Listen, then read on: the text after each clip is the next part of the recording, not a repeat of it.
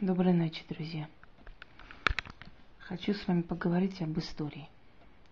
История нас всех интересует, но много сейчас э, появилось историков, так называемых, горе-историков, которые переписывают историю мировых цивилизаций и так далее, и так далее.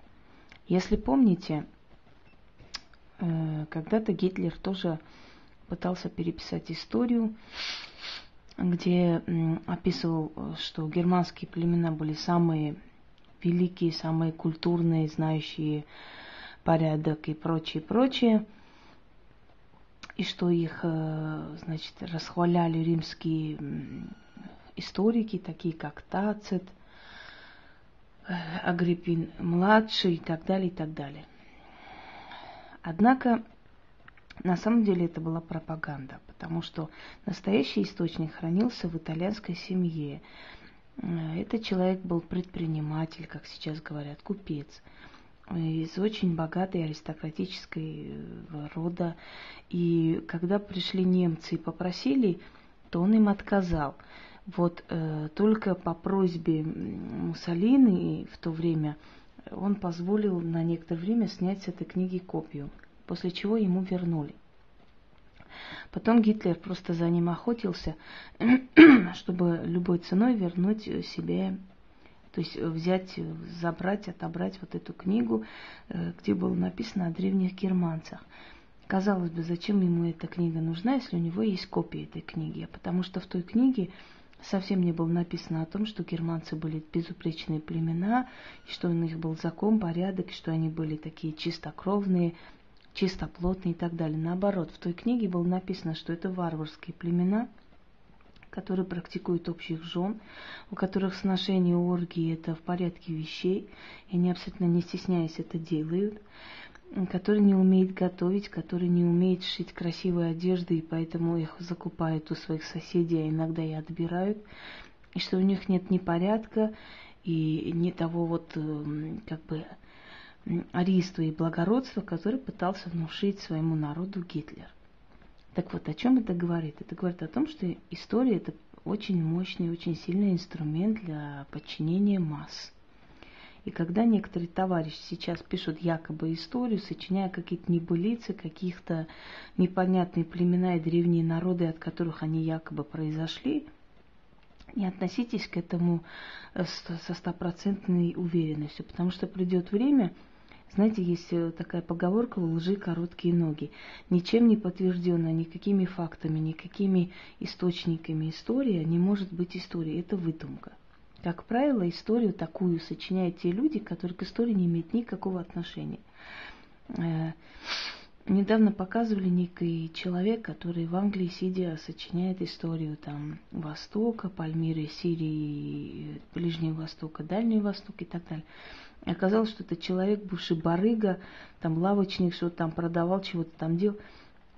Сейчас выступает как доктор исторических наук, который все знает, все понимает, и там написал огромные тома и книги об истории Ближнего Востока. И это такой вот историк. Значит, есть следующие такие, я не помню, как их называли, братья Кринины, что ли, если честно, да, по-моему когда выпустили книгу, где было сказано, что вообще не был Золотой Орды, это был Золотой Орден, э, который висел на груди у, у значит, этих э, рыцарей-тамплиеров, и поэтому от этого народ начал называть Золотой Ордой. Но народ не настолько глуп и туп, чтобы тамплиеров называть татаро-монголами, вообще татарами, да, их называли монголы, татары разделились потом. Это во-первых. Во-вторых, как относиться к тому факту, что существуют курганы, так как относиться к тому факту, что многие местности на Руси называются э, татарскими эм, как бы названиями и источником, как относиться, и к значит, источникам о сражениях, как относиться, об именах этих ханов, Мама и Баты и прочие, как относиться к этому всему тогда. То есть получается, что все это ерунда, а вот братья Гринины лучше всех знают, что там не было вообще татары в помине. Понимаете, вот эта чушь, со временем начинает мусолить, начинают значит, выдавать за великую истину, начинает обсуждать и прочее, прочее. Вот. И еще некое создание по-моему, на Украине, я не помню сейчас, два раза сидевший человек за разбой, за убийство, за все такое, вдруг не стал ни сего, значит, стал историком, который пишет великую историю. Искажать историю – это очень страшно. И страшнее всего еще, когда вот этой ерунде массы начинают верить. Почему? Потому что она написана специально так, чтобы хотелось в это верить. Чтобы хотелось верить, что мы самые великие, самые лучшие, лучше всех, и лучше нас не существует, и вообще. что египетские пирамиды тоже построили мы. А египтяне их потом свистнули и поставили у себя. Вот. Так же приятно, правда? Да, но э, не нужно забывать, что не все то правда, что хотелось бы, чтобы было правда. Я как-то читала такую ерунду в газете. Мне, как историку, как бы принесли вот эту ерунду прочитать где было написано, что в России найдено место тайного свидания Ивана Грозного и Клеопатры. А то, а то, что между ними разница почти что 2000 лет, да это ерунда. Ну не 2000, конечно, а тысячи с чем-то, но ну, ерунда это все, правда. Главное, что место свидания на, нашли, а там уже мелочи всякие. Не надо обращать внимание на мелочи. Наверное, Иван Грозный ее откапывал и притаскивал к себе. Я не знаю, как еще это назвать, извиняюсь. Вот. И, как правило, такие исторические сенсации, находки, всякую такую ерунду придумывают и находят журналисты для того, чтобы повысить рейтинг своей газеты – когда начинаешь копаться в сути, когда начинаешь читать это все, ты понимаешь, что это полнейшая чушь и ерунда, и там пустота, там ничего интересного нету. Но изначально заголовок манит людей, правда? Вот. Это, значит, следующее. Вся мировая история, в основном история Европы, история там христианских времен и всякое такое, написана христианской церковью. Почему? Потому что церковь очень сильно поощряла образование своих монахов, но очень сильно э, пыталась мешать образованию простого крестьянства. Почему? Потому что очень выгодно управлять тупыми массами, правда? Делать там сзади иконы дырки, выливать оттуда воду и показывать, что икона Богоматери плачет, и все на колени опустились и поняли, что патриарх святой человек, поскольку только перед, когда он выходит, икона начинает мироточить и плакать. О, патриарх святой и так далее. А если народ будет немножко такой образованный, конечно, они сразу поймут, э, в чем значит, подвох. Кроме того, до почти э, до 15-16 веков богослужения проводились то ли на греческом языке, то ли на латине. Вот зачем людям, которые не понимают эти языки, нужно перед ними э, проводить богослужение вот на этих языках. Хотя Библия была переведена уже давно, да?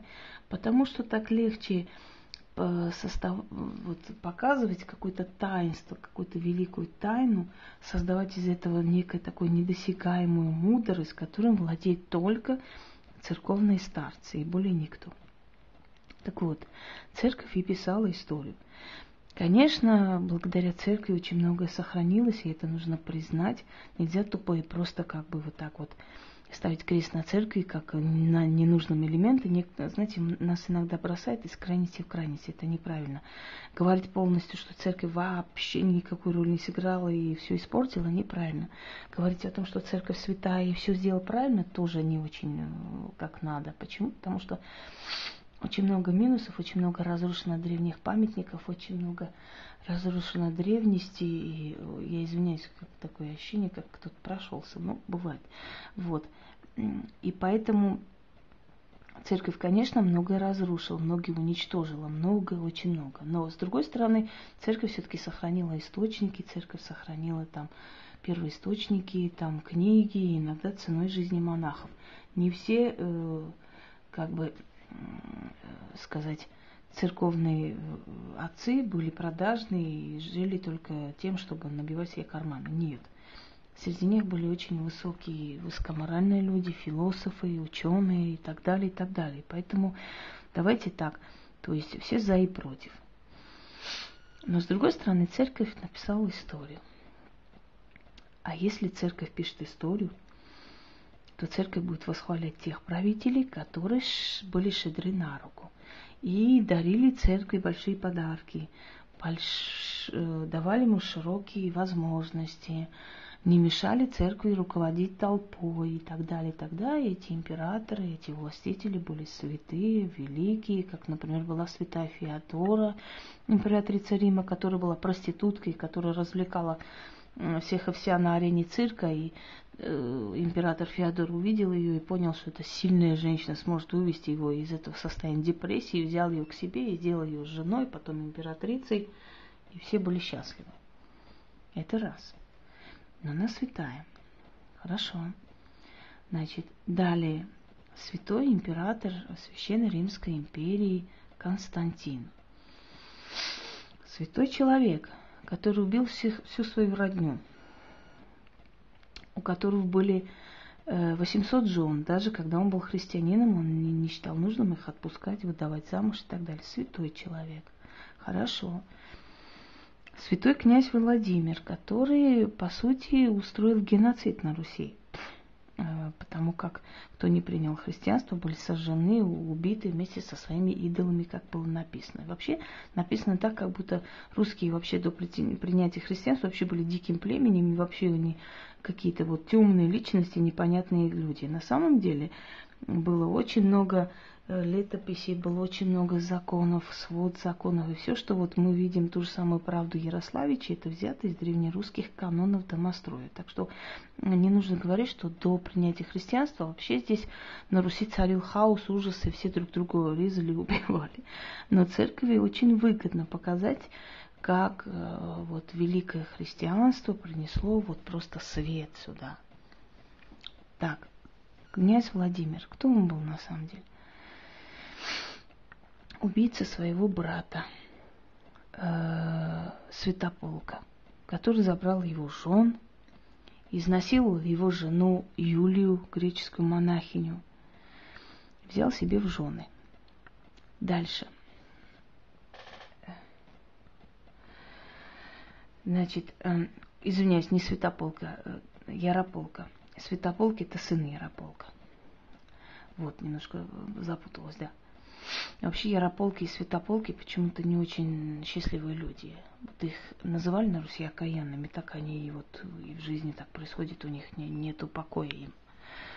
Вот. Церковь называет варварами э, вандалов, приписывая им разрушение Рима и все такое и так далее. И до сих пор мы слово вот разрушение, хаос и хулиганство называем вандализмом, да. Так вот, вандалы не разрушили Рим, абсолютно не тронули Рим. Они пришли спасти э, двух женщин, которые написали им письма. Одна была принцесса, а другая мать, которые просили их, слезно умоляли императрица и дочь, чтобы э, король вандалов их вытворил из плена, их пытались насильно выдать замуж после смерти отца.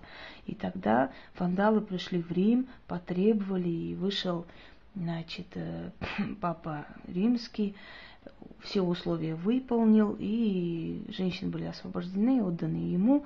Он, кстати говоря, он их не трогал, ничего с ними не сделал, он привез просто к себе, и со всеми почестями, и они там просто жили, и потом их следы теряются в истории, то есть непонятно, что с ними стало, вышли замуж или что там, это уже их жизнь. Вот. И ничего они не разрушили, они взяли пару памятников и ушли из Рима, они не трогали Рим. Однако церковь говорит о великих там разрушениях, о том, что это были дикие страшные племена, а в наше время есть изданные стихи, древних вандалов. И, и там такое, такая культура, такая высокая, высокая поэзия. Это вандалы написали. Очень непривычно, правда? Мы же привыкли, что слово вандал это ругательство просто-напросто, это ужас какой-то. Церковь помогла разрушить э, Византийскую империю. Поскольку Византийская империя была православной, католическая церковь не могла терпеть такую сильную, вот, сильного противника рядом. И вот этими интригами, послами к султану Мехмеду и так далее, так далее, и открыванием ворот Константинополя, Византийская империя пала благодаря церкви. Если мы вспомним темный век, сожжение костров и прочее, прочее, прочее, прочее, которые делала церковь, и пытки, и те инструменты пыток, которые не каждому палачу снятся в самых радужных снах, это все изобрела церковь, которая призывает нас любить и прощать. Да? То есть история, исторические источники, если вы хотите узнать правду, смотрите несколько источников, а лучше зарубежных, что в это время там писали об этом правителе и об этой ситуации. Поскольку там э, не боятся, не боялись цензуры, и там, вот как может монах написать плохое про царя, у которого он живет и кормится с его руки? Он может написать не нужно, не угодно. Не это естественно. Поэтому история, э, тем более церковно написана, поскольку основное количество историков это все монахи. Монах такой-то, монах тот-то, там э, патриарх этот-то. Все они э, церковники. А церковь никогда в ущерб себе ничего не напишет. Церковь приумножает роль тех, которые э, благодействовали ему, и преуменьшает роль тех, которые, например, э, связали им руки, не особо дали им разгуляться. Был, например, армянский царь Пап, э, который вообще римскими источниками, византийскими источниками восхваляется как очень умный стратег, хоть и молодой был царь, но был очень разумный, очень правильный, э, скажем так, политик. Но он сделал одну вещь. Он ограничил власть церкви, и это была, наверное, его роковая ошибка, поскольку он был отравлен. И он был отравлен руками инородцев, католиков. Он э, на Перу, и он, он был отравлен, отравлен, то есть э, с помощью церкви, с его согласия и деньгами церкви. Отравлен был царь, который им не нравился, который ограничил власть католикоса, то есть патриарха, который э, забрал обратно все эти огромные владения у церкви. То есть, понимаете, как вот в истории, особенно в истории восточных стран, в истории кавказских, закавказских царств и так далее, правители могли убить патриарха, могли там поссориться с церковью, но они никогда не трогали имущество церкви. Вот когда тронули имущество церкви, царя отравили. И абсолютно не переживая о том, что, например, он был последний из династии, и что а, Армения верглась в хаос, и что тут же начались набеги, разорвали страну разные части в клочья и так далее. Церкви это не волновало. Церкви было самое главное как-нибудь убрать этого правителя, который мешает. Следующий аспект был, когда во времена нашествия арабов патриарх э, пытался спасти только свои владения и в конце концов пошел по поклон к арабам и э, договорился с ними и приказывал его слушаться. Вы знаете, всегда, когда завоевывали страны, первым делом не трогали церковь, все завоеватели. Почему? Потому что знали, что церковь это тот институт, это та организация, которая приведет народ – к согласию, как Баранов приведет к подчинению, поскольку царь – это помазанник Божий, неважно какой царь над нами, он есть помазанник, он есть э, ставленник Господа, и мы должны его слушаться. То есть церковь э, была не тронута завоевателями. И церковь всегда почему-то думала о своей шкуре первым делом. Ну, это нормально, наверное, я так думаю, ну, для них. Дальше – значит, переходим э, немножко такое позднее время. Если говорить об самоотверженности церковных пастырей, да, давайте вспомним 17-й год. Сколько наших монахов, сколько наших э, духовных руководителей, лидеров, вообще образованных людей, в общем, церковников – ушли под раздачу, сколько было расстреляно коммунистами, сослано и так далее. То есть вот с этой стороны мы видим, что духовенство приняло на себя удар, который пришелся по народу. Так что отрицать тоже э, нельзя, это до конца роль церкви, да? Что получается, что все-таки как бы мы не хаяли церковь, но кроме великих минусов, у него есть и плюсы. Плюсы именно в образовательной части, в том, что сохранялись источники, сохранялись там э, летописи худо-бедно, пусть они там где-то говорили неправду, где-то что-то, чего-то, но между строк можно увидеть то время, можно увидеть то время, тот быт, там, ну, по крайней мере, там великие сражения, и правления, и политические какие-то чего-то, интриги и так далее описывались э, конкретно, вполне это источник.